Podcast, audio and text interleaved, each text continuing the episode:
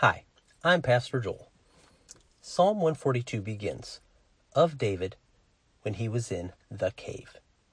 This refers to a time when David was forced to hide like a hunted animal from the bloodthirsty King Saul. You read the bigger story in 1 Samuel how David went from living in Saul's house like an adopted son. In fact, Saul's son Jonathan loved David like his own soul. And then David was blindsided Saul's jealousy over his popularity led him into a blind rage. Saul accused and then attacked David, and David's relationships came to a tragic end. This traumatized David, made him a man of sorrows throughout his life. How do you know, Joel? Because of all of David's psalms about Saul. David wrote of Saul in Psalm 18, again in Psalm 52, 54, 57, 59, Psalm 63, and just when you think David has moved on, we haven't heard a peep about Saul for almost 80 Psalms, and then we hear again the cry of a soul still troubled, and back again in the cave. Psalm 142. I cry aloud to the Lord. I lift up my voice to the Lord for mercy. I pour out before him my complaint. Before him I tell my trouble. When my spirit grows faint within me, it is you who watch over my way. In the path where I walk, people have hidden a snare for me. Look and see. There is no one at my right hand. No one is concerned for me. I have no refuge. No one cares for my life. I cry to you, Lord. I say, You are my refuge, my portion in the land of the living. Listen to my cry, for I am in desperate need. Rescue me from those who pursue me, for they are too strong for me. Set me free from my prison, that I may praise your name.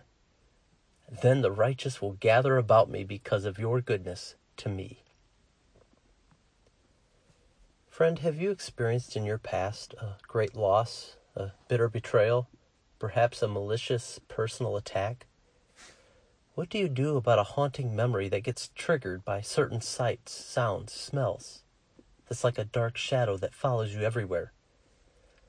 The Bible teaches it's okay if we cannot get past trauma and encourages us to bring it again and again and again to God. Past trauma is the soul from which God inspired David to write psalm after psalm after psalm. Despite being a brave soldier, David never got over being in the bullseye of a beloved.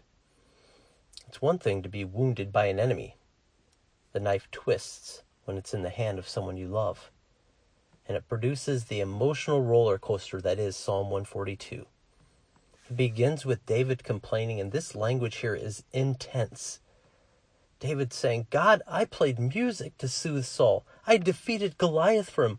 I did nothing wrong, and what did I get for my kindness? Friends, we can and should complain to God. Don't stores have complaint departments that we go to over a bad deal? How much more should we go to the God whose inventory encompasses everything and everyone? David talks openly about his loneliness. Three times David says, I have no one. He says, God, no one is concerned for me. No one cares for my life.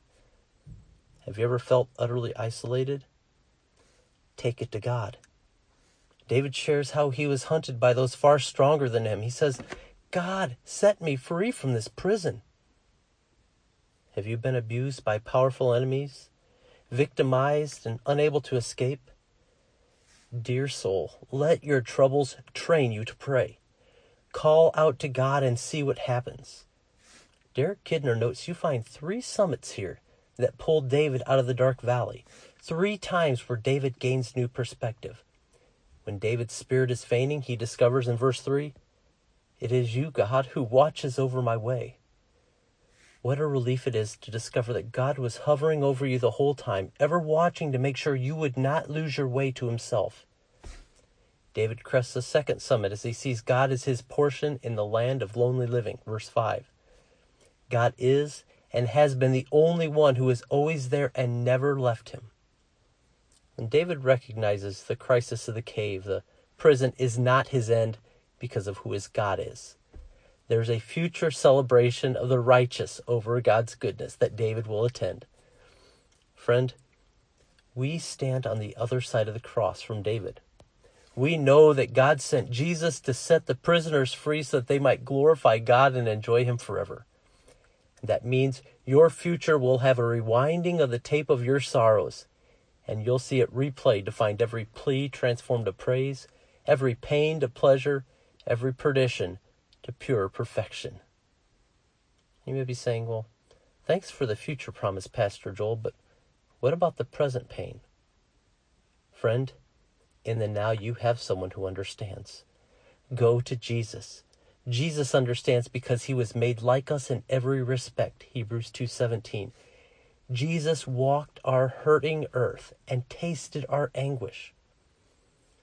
G.K. Chesterton once noted, and rightly, that you never hear Jesus smiled in any scripture account.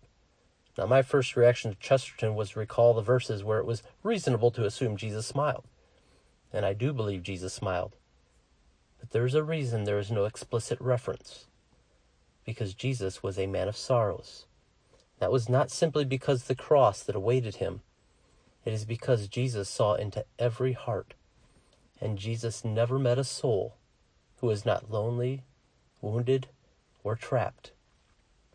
It would be hard to smile. It would be natural to sorrow. So, friend, let your present pain lead you to the Lord who knows and wears wounds like your own. My friend, remember who you are and who you belong to.